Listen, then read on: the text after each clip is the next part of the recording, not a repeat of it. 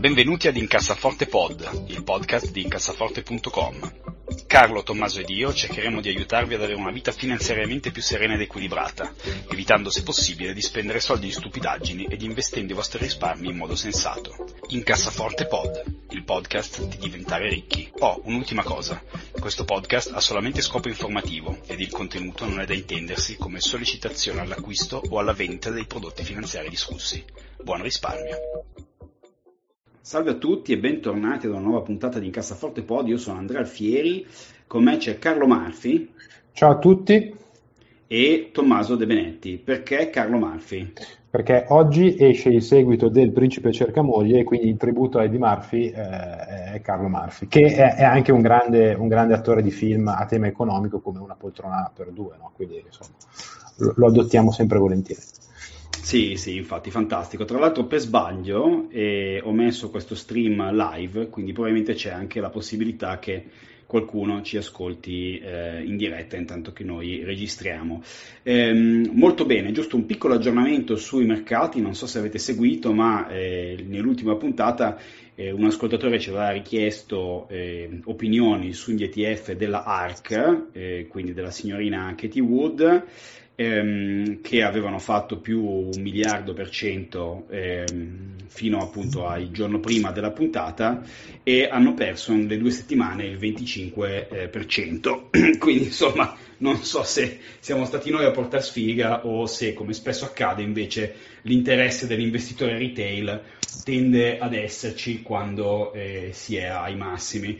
Eh, non so se avete seguito anche voi, eh, ci sono delle cose piuttosto interessanti perché sembra che tra l'altro con gli outflows che sta avendo il suo ETF stia eh, la signorina Wood sia costretta a vendere le cose più liquide all'interno del suo ETF eh, per mantenere invece eh, il ciarpame non profittevole che ha, quindi c'è un buon rischio che la cosa esploda. Ricordiamo che a proposito di cose che esplodono, questa settimana è esploso un, un, razzo prototipo di Elon Musk di SpaceX, quindi non si sa mai che sia una metafora di qualche cosa. Beh, eh, se, se ben ricordo, adesso Tommaso magari ci, ne, ne, sa un po' più di noi che è più attento, ma mi sembra che eh, siano più quelli che esplodono che quelli che non esplodono, sbaglio. Perché... Beh, ah, beh, sono, esplosi, sono, esplosi, diversi, loro dicono che era sempre previsto, però poi non so quanto siano felici che gli esploda un razzo perché avrà anche un certo costo, immagino. Ah, c'è la strategia di farlo esplodere. la, strategia, la strategia di capire perché esplodono in maniera da, da farne esplodono. Ah, però... capisco, capisco, capisco. Beh, molto bene, molto bene. Ma noi siamo sempre, siamo sempre molto fiduciosi. Ehm, eh, nei mercati eh, adesso è presto per cantare vittoria, ma negli ultimi giorni eh, non so se avete notato, ma c'è stato un pochino di tumulto, eh, i mercati sono sempre molto molto molto alti. Ehm, la cosa curiosa, Carlo, non so se tu hai qualche commento addizionale in merito, è che praticamente quello che sta succedendo è che ehm, a scendere sono i nomi del tech e a invece salire ad andare piuttosto bene sono ehm, le azioni che negli ultimi 5, 6 o anche 10 anni hanno fatto malissimo, cioè principalmente bancari ed energetici. Ehm, oggi o ieri, se non ricordo male, l'OPEC ha trovato un accordo e a sorpresa hanno deciso di non aumentare la produzione di petrolio, cosa che ha fatto salire nuovamente le azioni eh, energetiche e cosa curiosa da inizio anno eh, il settore energia è con differenza il meglio performante ehm, tra tutte le varie asset class. Allora, questo viene dopo dieci anni di underperformance, quindi insomma c'è poco da stare allegri se, sì, se diciamo, avete delle energetiche. Sì, diciamo che una, un insight uh, un pochino più tecnico è che tra, uh, su questa situazione, soprattutto sulla discesa dei tech, è che tra le mille mila ragioni, molte delle quali imponderabili che ci sono dietro, è che il mercato inizia a soppesare un po' la preoccupazione in un aumento dei tassi di interesse per, eh, per i prossimi mesi o anni. Ovviamente a eh, risentire di un aumento dei tassi di interesse è chi è più indebitato. Tipicamente le aziende tech che in questi anni sono state finanziate dalle, dagli investitori istituzionali dal mercato eh, che hanno, usato, hanno, fatto grande ricorso alla leva del debito per, per, crescere di dimensioni, che però hanno adesso un debito abbastanza grande e in alcuni casi un, un cash flow, cioè una quantità di soldi freschi che gli entra eh, ogni mese, ogni anno, insomma non così tranquillizzante alla luce del debito e, e al possibile aumento dei, dei, tassi di interesse che quindi creeranno eh, un circolo vizioso in questo senso, potrebbero creare. Quindi si spiega un po' in, in questo perché oltre ad essere andate eh, maluccio eh, alcune aziende tecnologiche neocostituite e anche qualche grosso colosso in maniera eh, meno impattante, però ha perso un po' da Apple a Amazon a, a Google, eh, eccetera, eccetera, eccetera. Beh, anche Tesla, da quando, da quando Elon Musk ha comprato il famoso 1,5 miliardi di dollari in Bitcoin,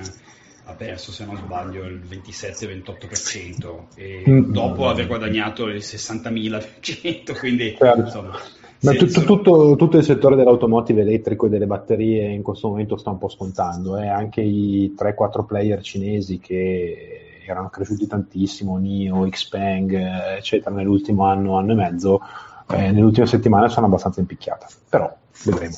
Sì, sì, sì, sì. io credo in generale, eh, però questa è un po' una filosofia diciamo, di investimento, eh, che mh, avere solo o in prevalenza azioni di aziende che non guadagnano un soldo non sia una buona idea nel lungo periodo, anche se ultimamente ha funzionato appunto perché come spiegava Carlo, ehm, in un'epoca di soldi facili ricorrere al debito eh, in modo massiccio non è per forza una cosa penalizzante, però eh, se un'azienda, se un'azione viene messa in ginocchio da tassi di interesse sì in salita, ma comunque bassissimi come quelli che ci sono adesso, eh, sarebbe molto preoccupante in caso ci fosse una, una, vera risalita dei tassi di interesse, perché ricordiamo che sì, sono saliti un po', ma insomma il tasso di interesse del, dei bond a 10 anni negli Stati Uniti è ancora sotto il 2% e in tanti posti in Europa è ancora negativo, quindi stiamo parlando sempre di famosi soldi gratis. Eh, comunque, insomma, chi vivrà vedrà, eh, adottate sempre un approccio conservativo, risparmiando tanto, non si può sbagliare. Eh, passiamo alle mail, cosa dici Tommaso? Sì, allora vado con Alice che ci chiede, mi consigliate, allora intanto scusa, Alice è una delle poche donne che ci seguono, oppure se siete tantissime mandateci le vostre, le vostre lettere.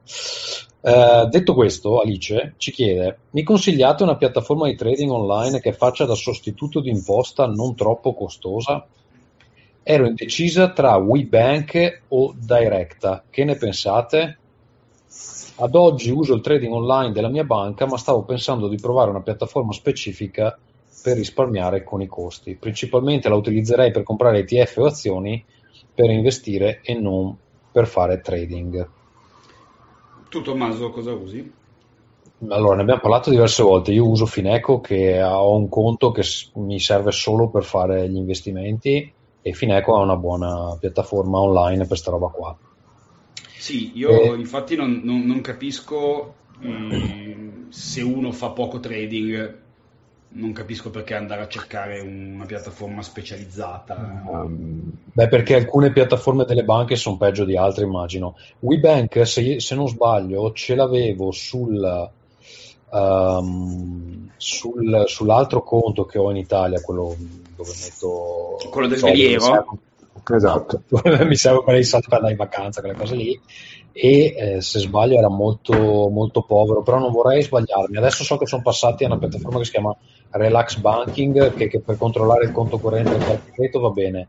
Per fare investimenti non saprei perché non l'ho usato in quel senso. Mm, no, ma io provo a interpretare la domanda di Alice che chiede due cose. Uno, una piattaforma che faccia da sostituto di imposta io non capisco che... neanche la domanda, deve essere Esatto, esatto. Questo, questo, credo che lo facciano tutte, il 99,9%, cioè se tu vendi qualcosa guadagnando automaticamente ti viene trattenuta l'imposta, quindi non devi compilare a mano nessun modello da mandare all'agenzia delle entrate e viceversa se sei in perdita ti calcola il cosiddetto zainetto fiscale, cioè il fatto che conta questa perdita come sconto da eventuali tasse da pagare su operazioni future dove guadagni. Quindi questo credo lo facciano tutti. Credo che la domanda di Alice sia da leggere nel fatto che magari si appoggia per esempio a una banca molto tradizionale o una banca locale dove se apri un conto titoli probabilmente ti mettono fuori ancora delle spese eh, un pochettino borboniche da, da Italia del 1800, quindi eh, ti trovi a pagare magari qualche centinaio di euro all'anno di spese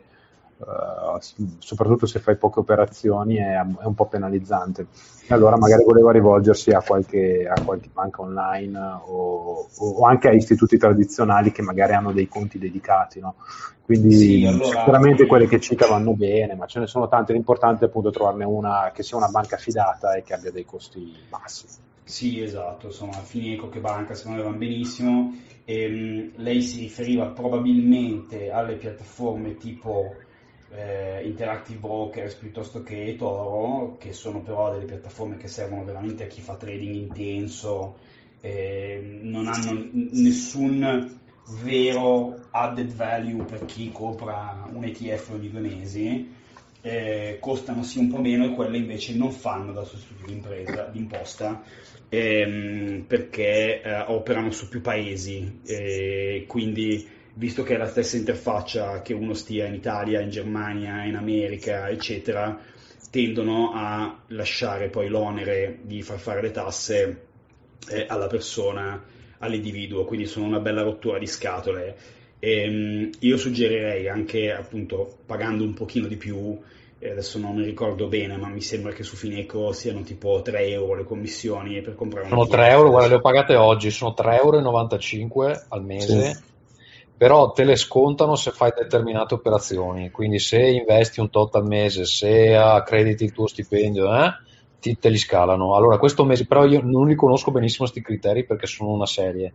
Questo mese me le hanno scalate tutte perché ho investito qualcosa, però sì, mi sa che non puoi eh, ridurle sempre tutte solo con gli investimenti, probabilmente devi fare anche qualcos'altro. No, è sufficiente anche non fare niente purché tu abbia almeno un certo capitale. Ah, ok, sì, no, di... è vero, è vero.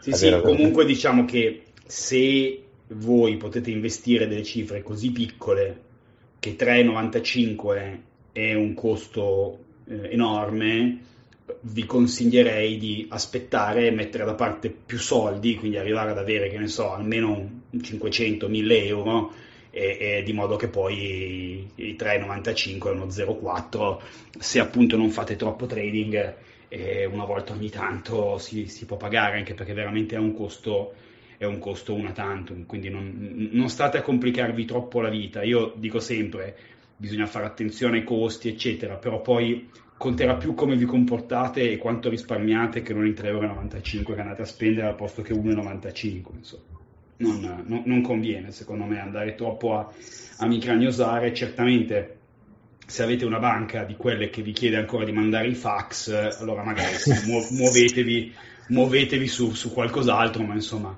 Fineco che banca immagino ce ne siano tante che, che, funzionano, che funzionano, benissimo eh, passiamo ad una mail ad un'altra mail di Dario allora, Dario ci chiede: Ciao ragazzi, avrei qualche domandina da farvi. Ho iniziato ad investire da settembre. La maggioranza dei miei soldi sono investiti in un ottimo ETF All World, che da quando ho iniziato è salito del 6% circa. Ho anche iniziato a investire su azioni singole, aumentando il livello di rendimento, ma anche di rischio. A 35 anni e con un piano di investimento di 10 o 20 anni, pensate che la scelta ETF più stock picking possa essere sensata? Eh, andiamo Tommaso, con una domanda inizia, inizia a rispondere tu, sì, sì, inizia a rispondere tu.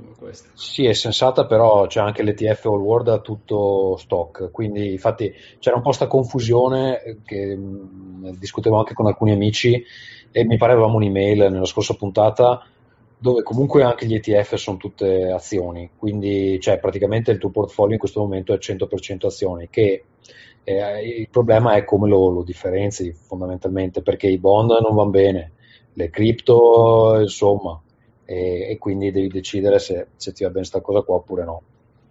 Mm. E forse un ETF unico è un po' poco, cioè io almeno un paio, tre mh, mm, li terrei. Un Europa, un World, un... Uh, cosa c'è la, adesso non mi ricordo come si chiama emergenti. La, paesi emergenti eccetera potrebbe essere utile averne almeno, almeno quella differenziazione lì sì, per, Poi, per, iniziare, per, iniziare, quello mondo sicuramente è il migliore perché è più diversificato di tutti.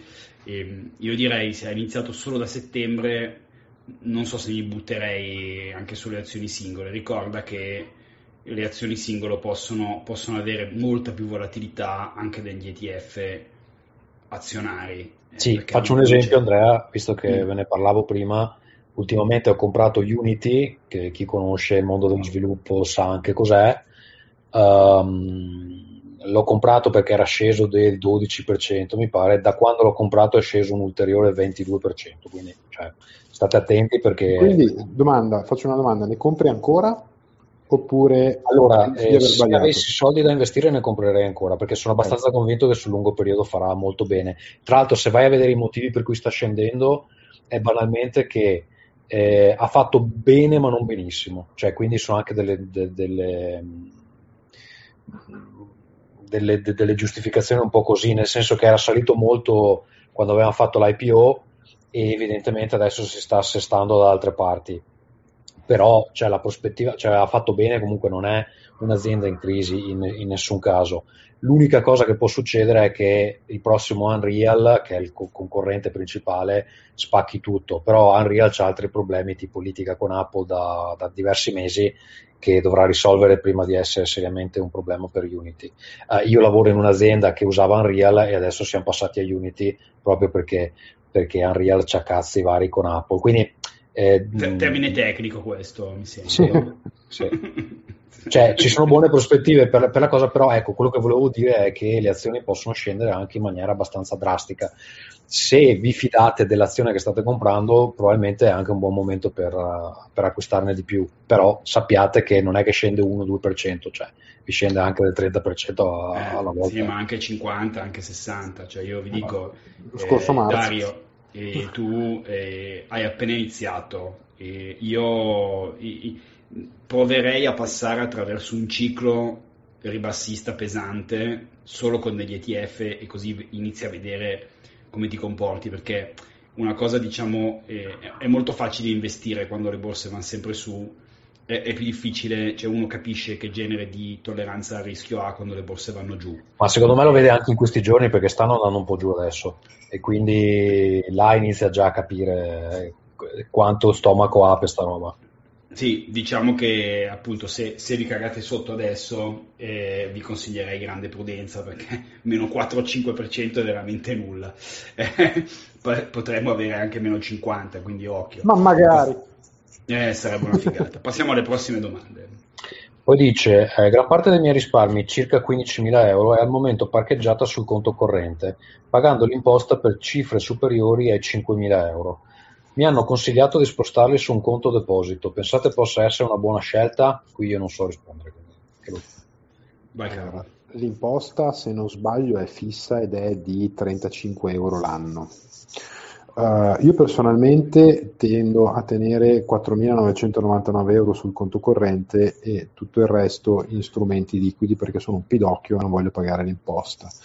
Um, in realtà spostare su un conto deposito può avere i suoi pro e i suoi contro, nel senso che in questo momento il conto deposito, tra l'altro non sono sicuro se sia soggetto o meno all'imposta, quindi eh, ammetto di non saperlo, quindi bisognerebbe vedere. Mi sembra se, di sì. Secondo me sì, quindi esatto, per logica sì, mi sembra... almeno ha un rendimento che di solito più o meno te lo copri, dai. Bravissimo, però diciamo che il, il rendimento del conto deposito quest'anno, okay, io li avevo guardati recentemente, credo siano 1,001, una roba così.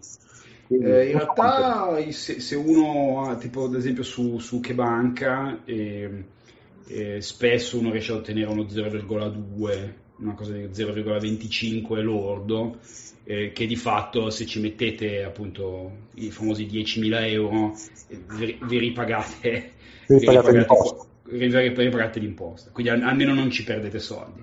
E visto che il conto deposito è liquido esattamente uguale ad un conto corrente, nel senso che lo spostate in un secondo, i soldi sono disponibili, eh, ha un rendimento quasi zero, ma maggiore di zero, perché no? Ecco, anche lì non ci starei a perdere sonno, nel senso che se, se, poi questa cosa vi fa perdere 10 ore della vostra vita, capito che 10 ore della vostra vita per 20 euro eh, insomma eh, no, non conviene moltissimo. No? Sì, peraltro una cosa a cui porre attenzione è che adesso non tutte le banche offrono il conto deposito con i rendimenti che ci sono, quindi eh, bisogna anche vedere un attimo chi ve lo dà. Sì, esatto. Quindi, insomma, dipende. Bella risposta inutile che diamo. Complimenti. bene, bene. Eh, continuiamo, continuiamo. Allora, prossima domanda. Al momento siamo in un bull market, ma si legge in giro di avvisi a prepararsi al cosiddetto bear market. Cosa significa trovarsi in un mercato con tendenza ribassista? Cosa ci si può aspettare? Eh, cosa vuol dire? Vuol dire che, sì, che le azioni scendono. e cosa ci si può aspettare? Di solito eh, le prime volte che vi succede vi cagate addosso. Questo è un po', diciamo, in termini tecnici quello che, quello che succede. Non so se Tommaso, tu hai, tu hai avuto no, l'esperienza di marzo, se non sbaglio, eri già investitore, no? Sì, io ormai sono, questo adesso è il eh. quinto anno, mi pare. Ah, co- com'è stato, diciamo, il... il um, ma io l'ho vista... La tua prima esperienza, diciamo. Allora, guarda, mi ricordo che ho registrato, perché faccio questa cosa che c'è una app sul telefono che si chiama One Second a Day, dove ogni giorno, cioè in realtà non tutti i giorni, però quando mi ricordo faccio un secondo e mezzo di video e poi alla fine dell'anno ti riguardi tutto l'anno, è abbastanza carina per ricordarsi cosa è successo. No?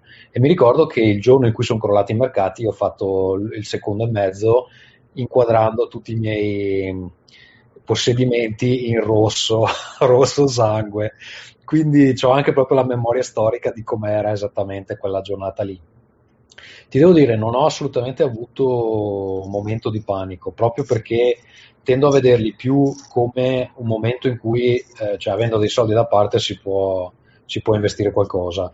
Anzi, ti dirò che eh, al massimo tendo ad avere il problema contrario. Io tendo sempre a comprare le cose che, so, che, stanno perdendo soldi perché so che le compri a un prezzo minore, che a un certo punto tornerà su e quindi in prospettiva ci guadagni.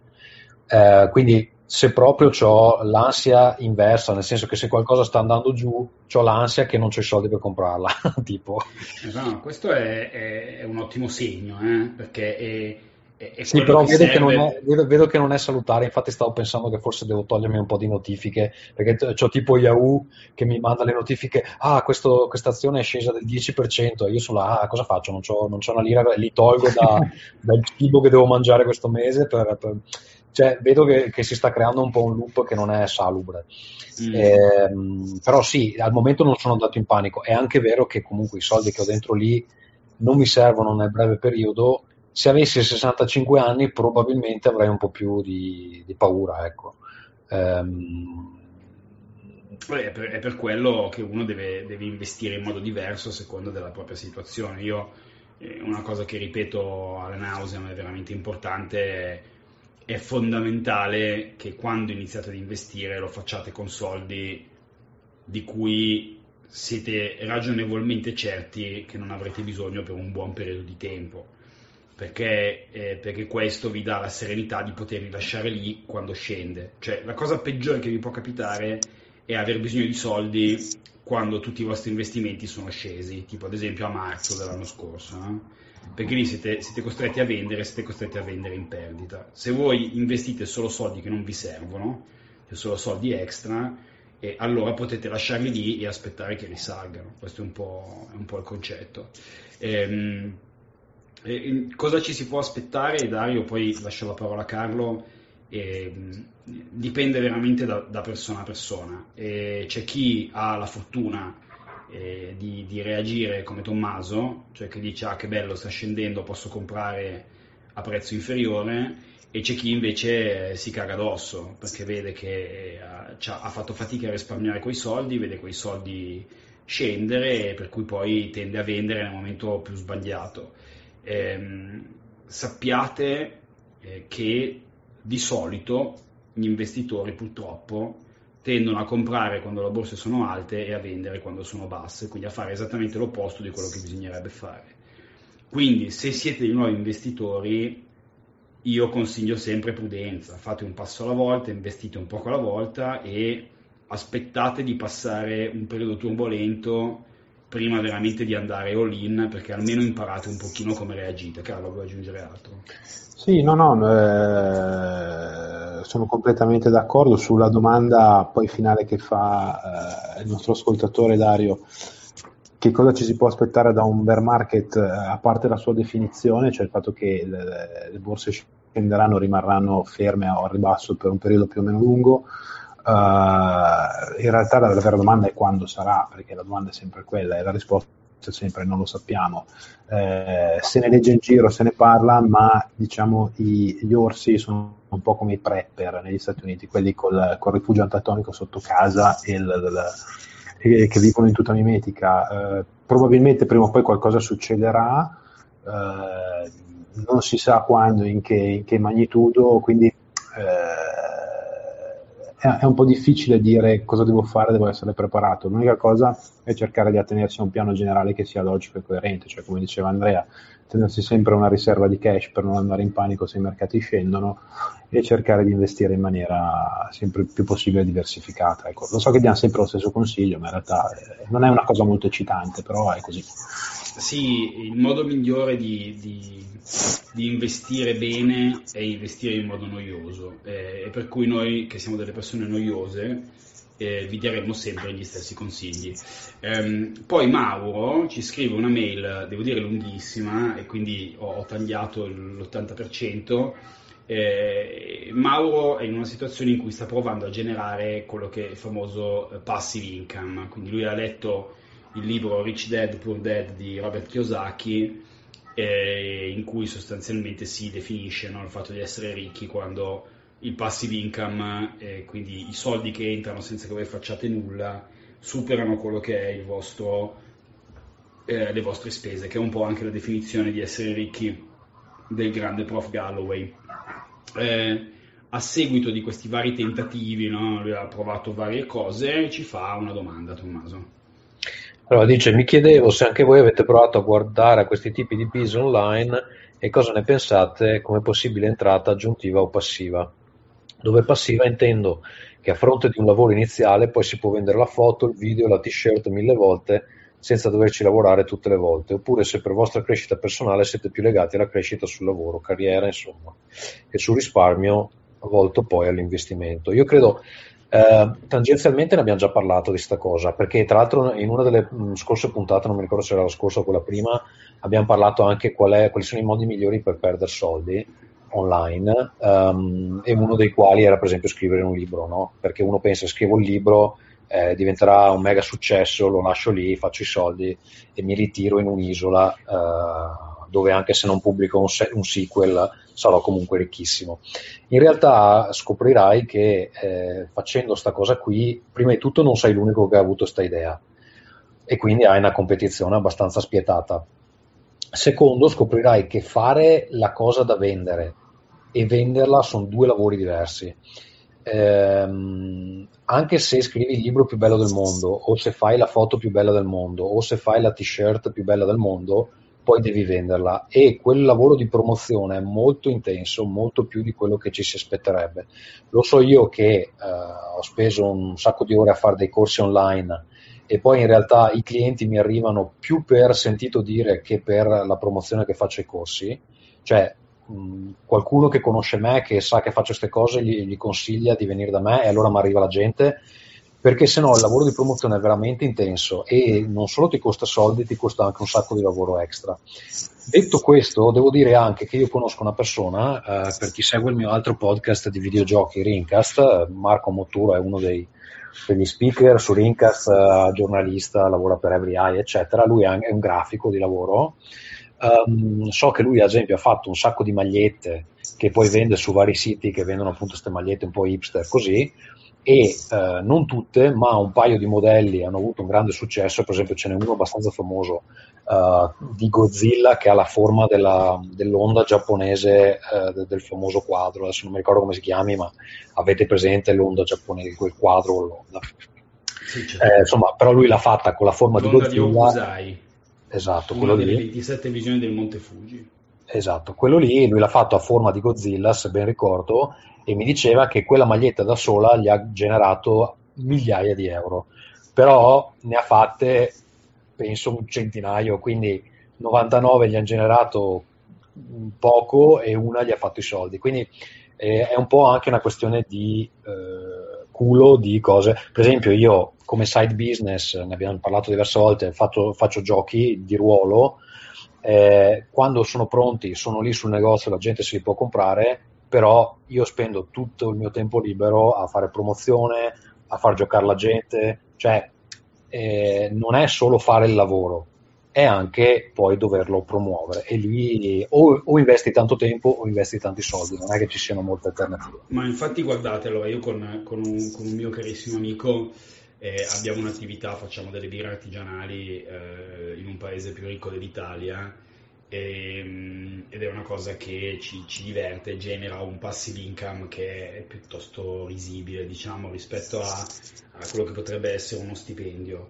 E, ehm, chiaramente tutti abbiamo in mente la storia no, di come si chiama J.K. Rowling che, che, era povera in canna, ha scritto i libri di Harry Potter e adesso ha eh, un veliero che fa invidia al nostro. Il suo e, vola anche.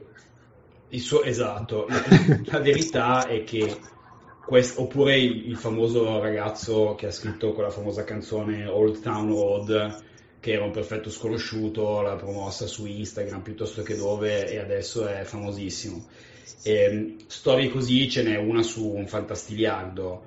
La verità per queste cose di side, di side business, il mio suggerimento, adesso magari metto delle parole in bocca a Tommaso che non sono vere, ma cioè, fate qualcosa che vi appassiona, per così intanto vi divertite in qualche modo, ad esempio appunto io mi, mi diverto a fare birre artigianali con il mio amico e poi il fatto che ci entrino 1000 euro all'anno è una cosa che vabbè ci paghiamo una cena e siamo anche contenti, ma diciamo che non è la mia strategia per la svolta eh, diciamo finanziaria nella mia vita. In questo sicuramente risparmiare investire è molto più noioso, ma con una percentuale di successo più elevata. È chiaro che per diventare fantastiliardario eh, dovete scrivere il libro che poi diventa Harry Potter.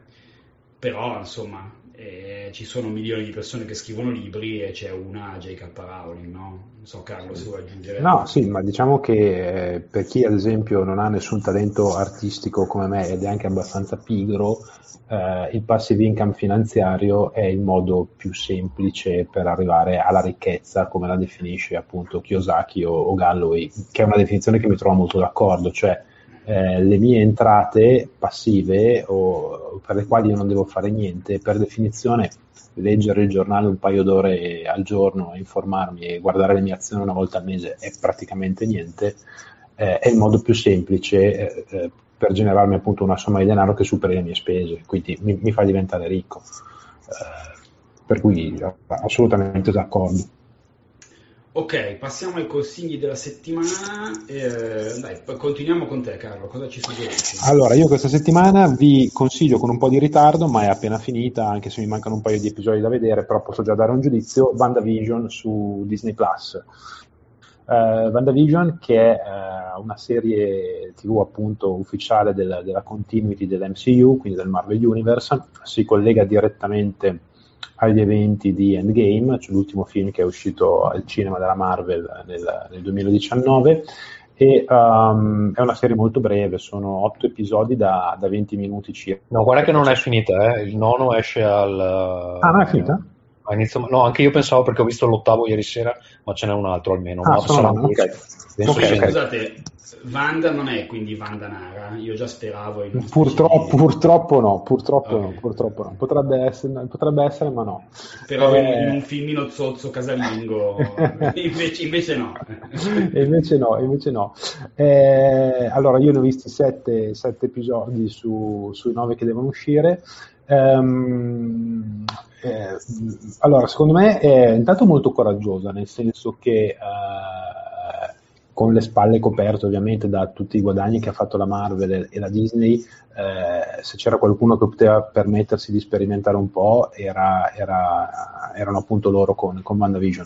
Però ha un taglio un po' particolare, inizia come una sorta di, di sitcom degli anni 50 e poi mano a mano che prosegue ogni episodio eh, sembra andare avanti nel tempo, quindi il secondo episodio è ambientato quasi negli anni 60, poi negli anni 70, eccetera. Quindi è un, un percorso di avvicinamento ai giorni nostri sotto il quale eh, dopo due o tre puntate inizia un po' a capirsi qual è il, il, il, il motivo insomma, di, questo, di, questo, paradosso, perché è ovviamente evidente che i personaggi protagonisti che sono Wanda e, e la visione eh, sono completamente fuori contesto da, da quel che avevamo visto nei film precedenti quindi c'è anche un po' questa sottotrama di mistero che poi si, si, si riunisce verso metà della serie, diventa tutto molto più chiaro, eh, però diciamo che poi è un formato, anche adesso senza scendere nei dettagli e spoilerare troppo sulla trama, ovviamente va da sé che se siete appassionati de, dell'MCU guardatelo, ehm, è un formato che questo nuovo di Disney Plus che, che mi piace molto. Eh, serie brevi con alto valore di produzione, una trama non troppo diluita che permette di concentrarsi un po' sulla scrittura, eh, cast di primissimo livello, si vedono in, veramente in due, tre pomeriggi, due o tre serate quindi secondo me sicuramente è, è uno dei motivi per cui Disney Plus diventa un, un'alternativa seria a, a Netflix e, e, agli altri player dello streaming, che cominciano ad essere un po' tantini, eh, quindi qualcuno prima o poi inizierà a sfoltire e, e con l'offerta... Io, io inizierò, io sto, finendo, sto, aspettando che finisca WandaVision per sfoltire. Tra l'altro devo dire che essendomi perso alcuni film degli Avenger ero veramente confuso all'inizio tu, su questa cosa che, che, stava succedendo. E ti devo dire la verità, mi piace... La, allora, la serie è bella secondo me, proprio l'idea è bella mi piace meno quando la, ri- la riportano all'interno del, del Marvel Universe, eh, ma banalmente perché devi, devi, aver visto talmente tanta altra roba per, per, per eh. capire tutti gli incastri che un po' mh, è fastidioso. Iniziano, iniziano, un po' ad avere la sindrome di, di, di, chi si avvicinava ai fumetti, no? Se non avevi letto tutto quello che c'era prima, eh, hai bisogno delle note prima de, de, della lettura. Allora, c'è la puntata 8 fa un mega spiegone, quindi anche se non hai visto il resto lo capisci. Okay. Però adesso mi viene da dire, ok, forse devo andare a rivedermi quei film degli Avengers che ho perso che non ho tutta sta voglia di rivedere perché gli Avenger, ok, carini, però insomma non è che... E, e, infatti l'idea era, guarda, finisco di vedere WandaVision, poi tolgo l'abbonamento, ci ritorno quando hanno qualcos'altro che mi interessa. E, ehm, cioè, secondo me è un po' un limite il fatto che tutta la roba per adulti è o Marvel, che insomma adulti fra virgolette, o uh, Star Wars che anche lì adulti. Sì, il, il, loro target è chiaramente famiglia, adesso hanno fatto l'acquisizione di Stars, eh, io credo che lo, lo, lo, espanderanno un po' andando avanti nel tempo, ma eh, quando parlavo di, di, alternative a livello di, proprio di, di macro scelte su, sul mercato, sulla popolazione, quando qualche famiglia dovrà scegliere se tenere Netflix o, o Disney, avendo magari dei bambini o degli adolescenti in casa, alla fine credo che vincerà Disney. Però, Io credo che darò una possibilità ad Apple TV perché forse inizia ad avere delle serie interessanti, quindi probabilmente proverò quello un po'. Sì, ma eh, adesso eh, per, per ritornare appunto alla questione investimenti, io inizio seriamente a pensare che, che Netflix sia davvero in pericolo. Adesso poi eh, Netflix è andata morta anche anni e anni fa, eh, per carità di Dio, eh, perché ricordiamo che Netflix è nata, se non ricordo male, come un servizio di affitto di DVD, eh, quindi insomma sono stati capacissimi di reinventarsi.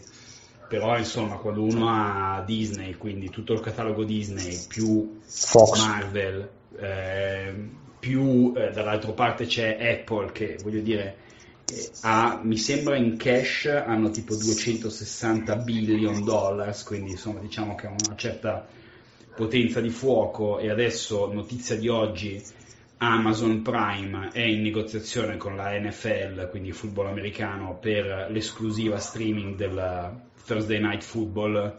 Eh, Netflix eh, rischia di, di, di, di, rimanere col cerino in mano, vedremo.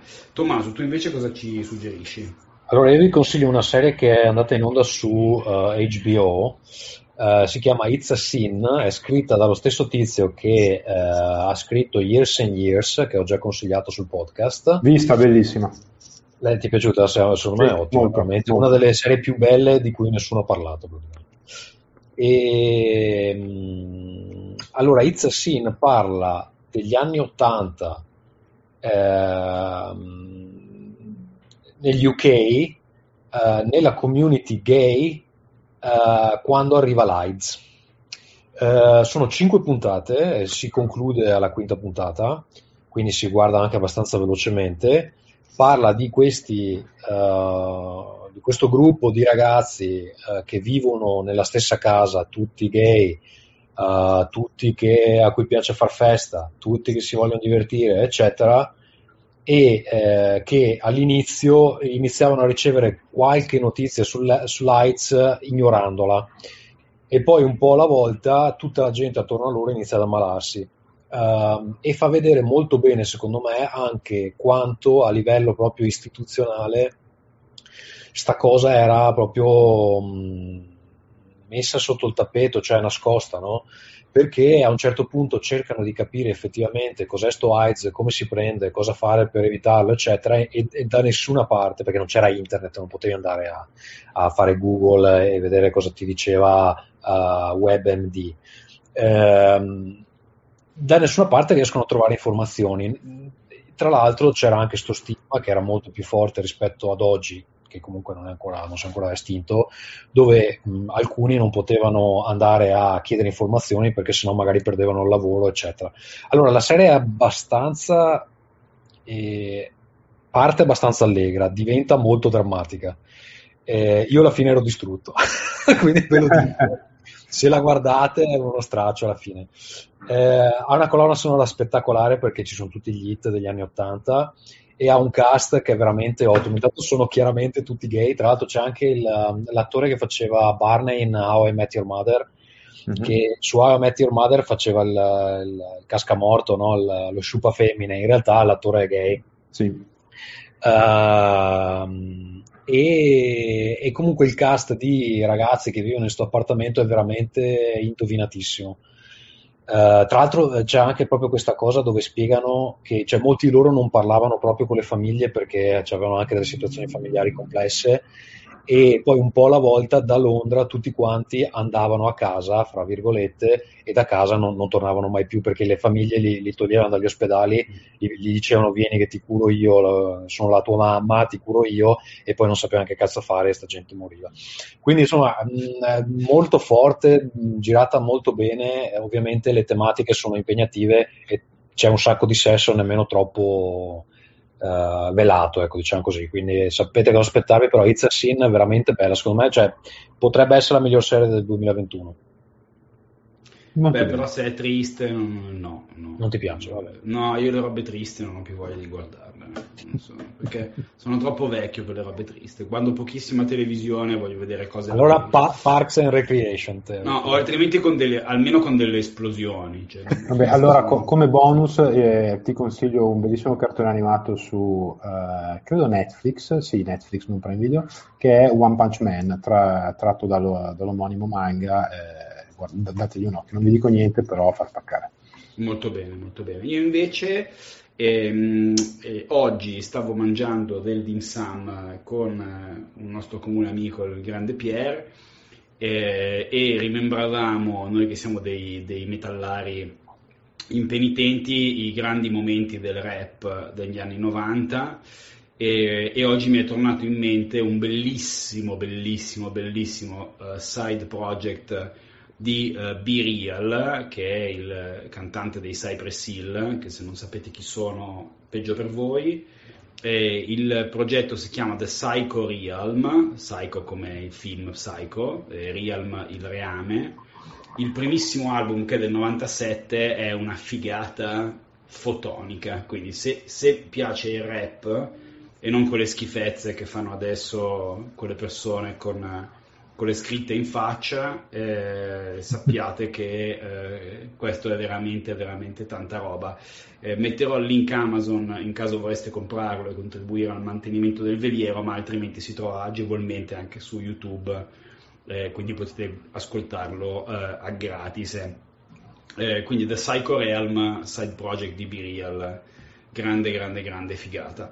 E, ehm, molto bene, direi io, a meno che non abbiate, anzi, vi chiederò, avete qualcosa da suggerire, consigliare, spammare? Eh, io posso dire che eh, l'avevo già annunciato, però a maggio ci sarà un nuovo gioco su Kickstarter, si chiama Broken Tales, ma i dettagli ve li do più vicini al, al rilascio. Siamo a due mesi dalla, da, dalla campagna, quindi c'è tempo. Carlo? Io non ho niente da consigliare se non un canale YouTube che è La Storia Siamo Noi con i documentari del grandissimo Alessandro Barbero. Molto bene, ehm, io invece non ho nulla da consigliarvi, vi ringrazio per l'ascolto. Eh, abbiamo addirittura quattro persone che ci stanno seguendo in live, cosa cosa fantastica, anche perché non era voluto quello di fare lo Ah, infatti, cioè, ti volevo chiedere, ma non avevo capito che eravamo live. Benissimo. Vabbè. Sì, no, vabbè, eh, d'altra parte adesso per fortuna poi noi, cioè non è che ci siano grandi differenze, non facciamo tutto questo editing, diciamo, tra il prima e il dopo. Ehm, quindi insomma ringrazio eh, Tommaso De Benetti, ringrazio Carlo Marfi. Ciao a tutti. Eh, io sono Andrea. Alfieri, ci sentiamo a questo punto settimana prossima. Ciao, Ciao. a tutti. Ciao, Ciao a ciao, tutti, ciao ciao.